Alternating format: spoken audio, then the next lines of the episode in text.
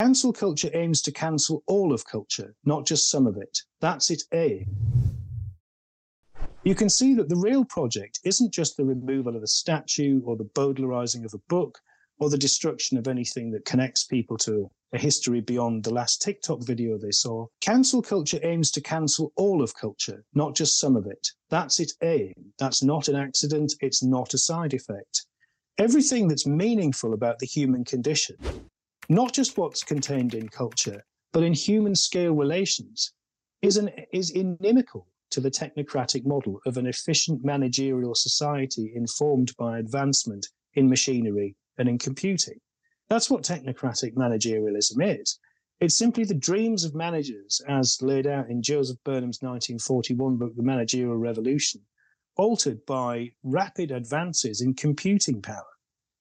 There was a French thinker, uh, forgive me for mentioning this, because it's always uh, problematic to talk about intellectuals, but Jacques Ellul deserves a mention because he wrote a book called La Technique, or The Technological Society, in which he mentioned some of the dangers of our increasing reliance upon this. Now, uh, again, you know, to speak of another Frenchman, Jean-Paul Sartre once uh, remarked in one of his books that the the result of the working class being exposed to increasing levels of intrusive technology was that their very dreams would be dominated by machines. In fact, he wrote a passage in which he spoke about a housemaid, and he said even when she dreamed, she dreamed of the machine.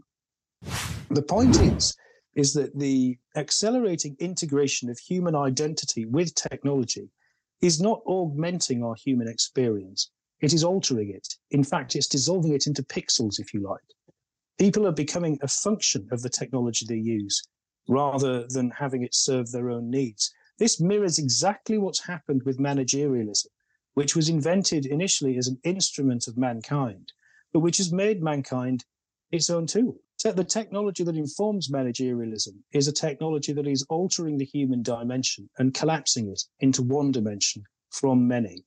This is the nightmare vision of the technocratic future. And it's one that's represented not just by large scale bureaucracies such as the failing and happily failing World Economic Forum, but by the people who genuinely do run the world, people who have preferred to remain in the shadows until now, people like BlackRock and people like Vanguard. Now, hopefully, having moved into the light, it is very unlikely, in my view, that they will be able to survive this exposure because they have, like the neoconservatives, like many of the technocrats that rule us, they have rather haughtily dismissed the uh, matter of public opinion as an irrelevance. I don't think it will remain irrelevant for long.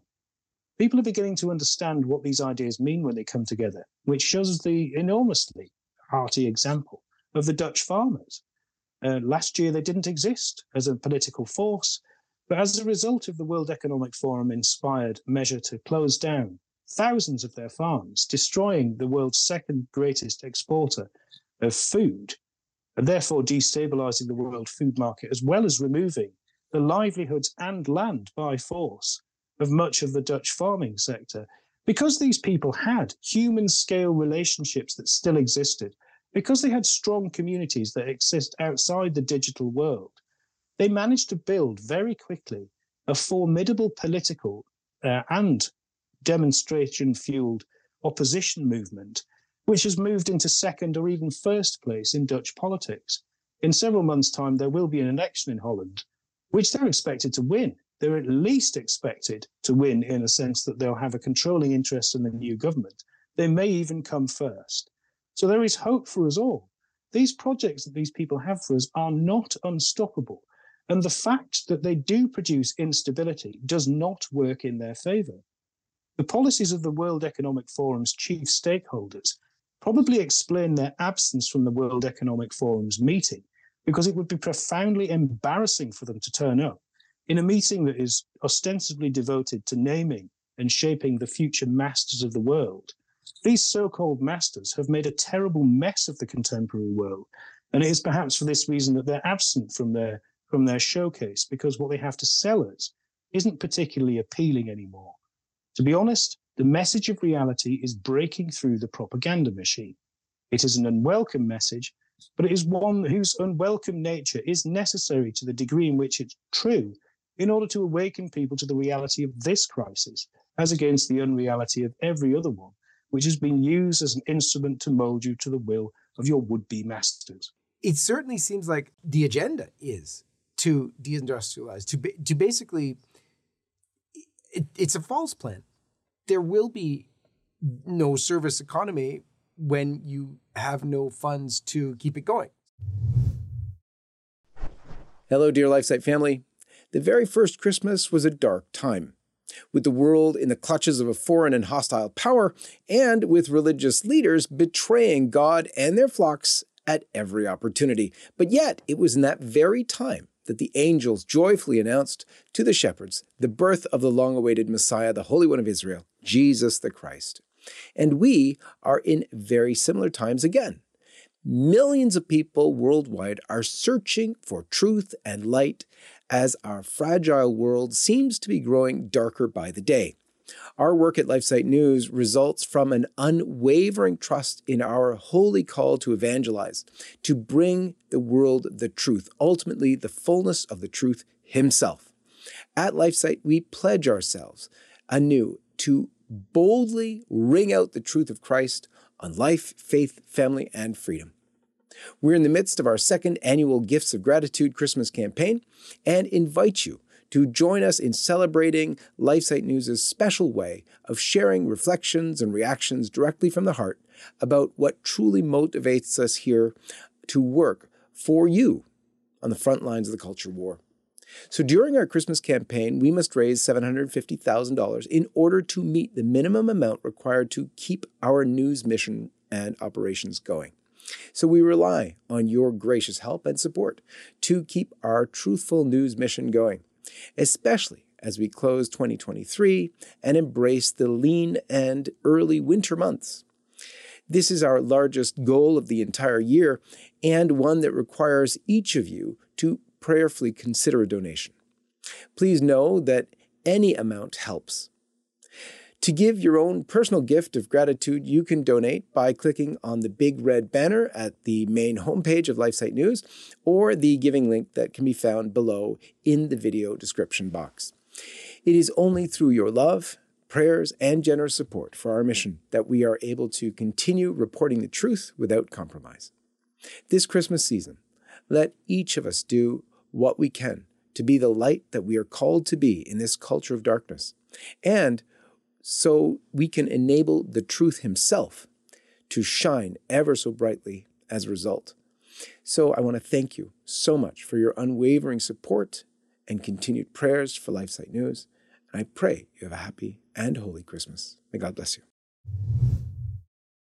It's meant to work on the very same thing that caused our parents to fall, our first parents, pride, an active alliance between human beings and the demonic. That's what they're all about. The ultimate promised land is heaven. But to to bridge that gap between the infinite creator and the finite creature, you need grace. You need your soul needs to become a temple. And so the Christian mysteries end up supplanting and destroying, really defeating the pagan mysteries.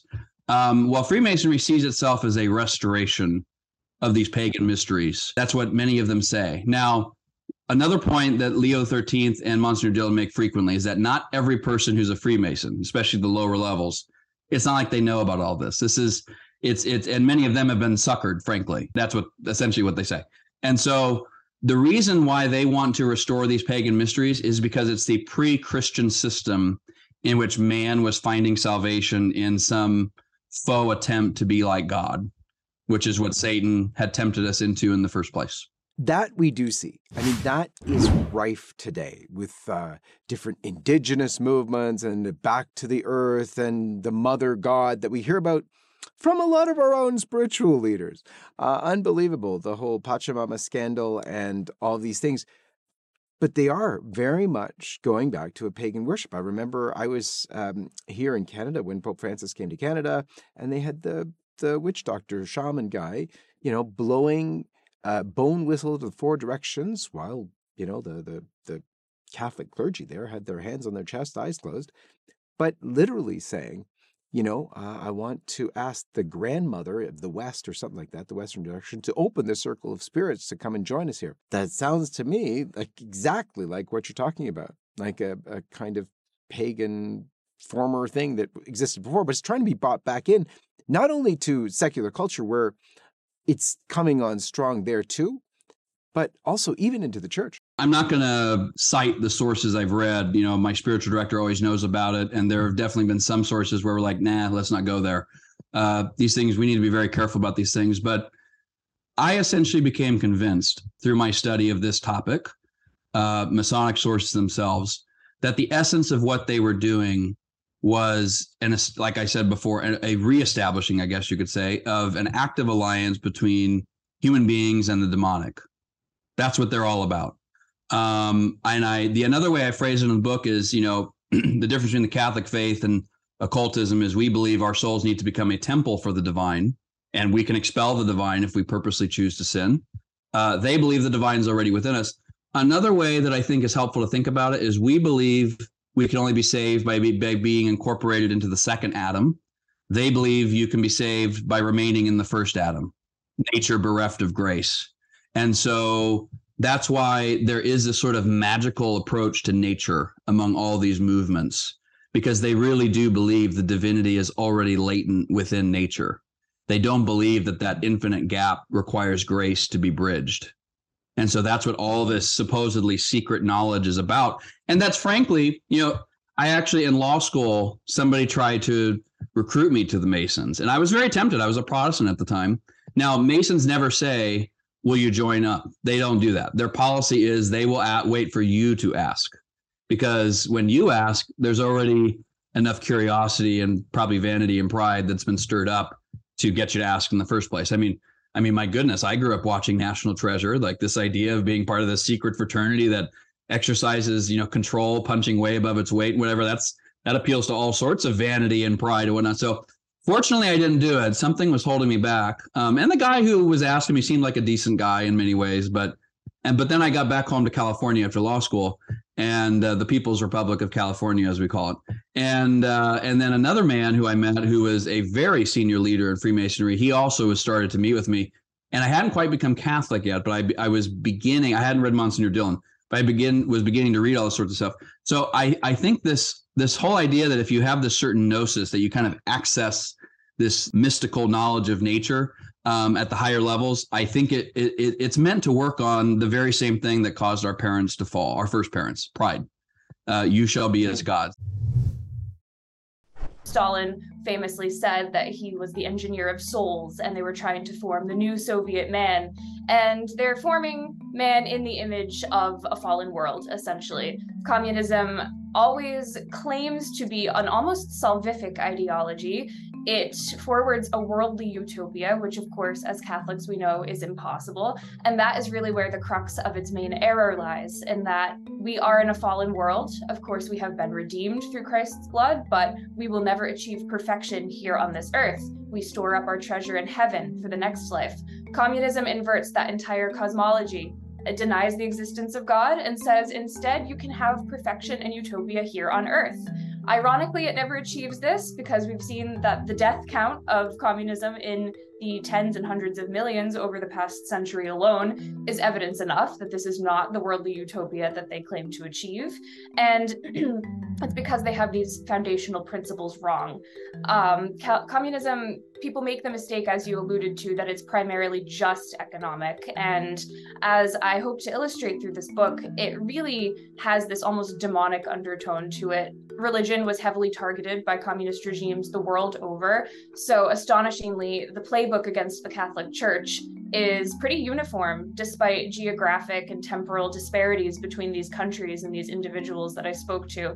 And it's this playbook that really reveals the true nature of communism. It's interesting because you know how, with the LGBT movement, for instance, um, there was always this talk about how uh, members uh, would be, you know, harming themselves, and they were doing all these bad things and getting these psychological problems, but they always blamed it on those who would say, no, the behavior is against nature and you're harming yourself and it's causing the problem.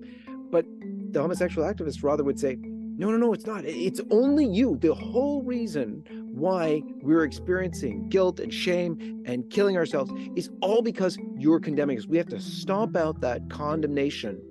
Therefore, we'll be finding good. We know that didn't work because if you go to Switzerland and other countries where homosexuality is celebrated and has been for decades, they've still got the same suicide rate. But the question is is there some similarity there with communist countries? ah, the reason why this is not working is because we have those darn Catholics or, or people who believe in God, some, you know, God in the sky, that are stopping us from achieving our utopia.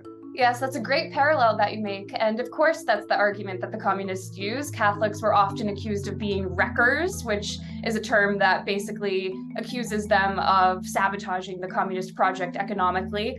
Also, a very major charge often leveled against Catholics was counter revolutionary. And this is because not only we believe things that are antithetical to the communist project, but also because of the existence of the Vatican as a sovereign state, they would try to claim that Catholics were foreign agents. So they always find a way to make it the fault of the supposed fifth column that their own ideology is failing at its own purported ends. For two years now, we have been witnessing a global coup d'etat in which a financial and ideological elite has succeeded in seizing control of part of the national government, public and private institutions, the media, the judiciary, politicians, and religious leaders. I invite all those who want to defend a traditional Christian society to meet together in an international forum to be, able, to be held as soon as possible in which representatives of various nations come together to present a serious, concrete, and clear proposal. My appeal is made to political leaders and to rulers who care about good of their citizens, leaving aside the old system of political parties and the logic imposed by a system enslaved to power and money. I call the Christian nation together from east to west, inviting head of state and the healthy forces of institutions, the, econo- the economy, labor, university, healthcare, information to join a common project, disrupting the old system and putting aside the hostility that are desired by the enemies of humanity in the name of divide et impera. We do not accept our adversaries' rules because they are made precisely to prevent us from reacting and organizing an effective and incisive opposition. I call upon nations and their citizens to ally them, themselves under the cross of our Lord Jesus Christ, the only King and Savior, the Prince of Peace. In hoc signo vinces.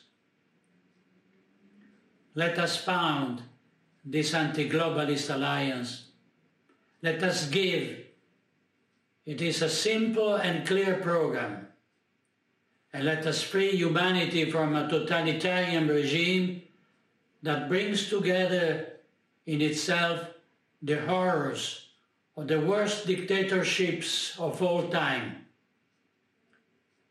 If we continue to delay, if we do not understand the threat that looms over us all, if we do not react by organizing ourselves into a firm and courageous resistance, this infernal regime that is establishing itself everywhere will not be able to be stopped. And may the Almighty God assist us and protect us. Hey, my friends, are you still looking for a Christmas gift for that someone special on your list who seems to have everything? Well, have I got something for you? We've got these beautiful silver rounds. They're one ounce of pure silver. And on it is, of course, a picture of LifeSite commemorating our 25th anniversary, but also the anniversary of the overturning of Roe v. Wade. Perfect little gift for that person on your list who has everything. God bless you. There were prophecies that talk about also a false prophet coming. Uh, it's in the scriptures as well that um, you know there would be a false prophet. Many saints have suggested that that false prophet would be a pope. I don't think we've had a better contender than Pope Francis. Um, and what will that mean? We won't know until the false prophet were to point to like an antichrist and say that that's God. That's the ultimate. Um, have you ever heard of that prophecy? What, what do you make of this idea? Have you ever heard of the idea that Francis might be the false prophet? I've, I've heard it, and I'm, I wouldn't even for two seconds claim to be an expert expert on it. One thing, you can correct me if I'm wrong, one thing that I always understood about this false prophet is he was going to be something like Felsenburgh in the Lord of the, the Lord of the World, you know, where he was going to be so brilliant and so incredible that the that everyone, as the prophecies say, even the elect will be deceived. That's for Antichrist himself. Yes, so exactly. So I would, I would apply the same thing to the false prophet. Oh, There's going to be a deception that's going to fall. Everyone's going to fall for it. Um, it. What I've noticed with Francis is from the moment he got in, nobody's fallen for it. Now you have the Nancy Pelosi's and you have those you know terrified bishops who are too afraid to, to resist him. But think about, and this maybe you talked about my my years of experience. I have never seen greater unity. I mean, Raymond Arroyo and, and Robert Royal and, and, and, Father Murray sound like remnant columnists now over there on EWTN, which used to be Neo-Catholic Center, Central, you know. Um, I've never seen so much agreement that we have a massive problem in the church. So again, if you, you can correct me on that if that's not at all any part of the false prophet um, prophecy. But it seems to me that Francis has done just the opposite of what the false prophet is supposed to do, and that's deceive the world, set up for the Antichrist. Instead, everyone's going, What is going on in Rome? You know how when we were kids, we learned that a, a priest who loses the faith, and it's an interior thing, and he's not malicious at all, um, but he still wills to do what the church wants him to do with respect to the, to the Mass. Yeah. But that Mass is still valid. Mm-hmm. So it would be a question of how cognizant is Francis of the errors of his ways? Uh, is he just thinking in his mind that he wants to be pastoral and get divorced and remarried and gay people feeling better about themselves so they can come to the Lord? Well, I mean, I don't think so, but it, but it's difficult to know for sure. So when you talk about conversion, um, you need to come back fully to a full appreciation of what it means to be a Catholic, and I think that's what Cardinal Muller and some of the others are saying that this is not Catholic anymore. You need to stop, but that doesn't necessarily mean uh, he, he has lost his office or he's ceased membership in the church because he's wayward for a time. Like we have to give even the Pope the time for the grace to work on him. That's why it's so important that we pray for him, that he might convert and come back. And if he converts and comes back like John the 22nd did, or like Pius IX, they thought he was going to be a liberal, instead he can, well, this would be a, a wonderful, beautiful thing. So we do have to pray for the Pope, because if he came back and thwarted the efforts of the World Economic Forum and the United Nations and everybody else, that's a massive victory for us. But I agree with Bishop Schneider that we should pray for him to convert fully to, to an understanding of what it means to be Catholic.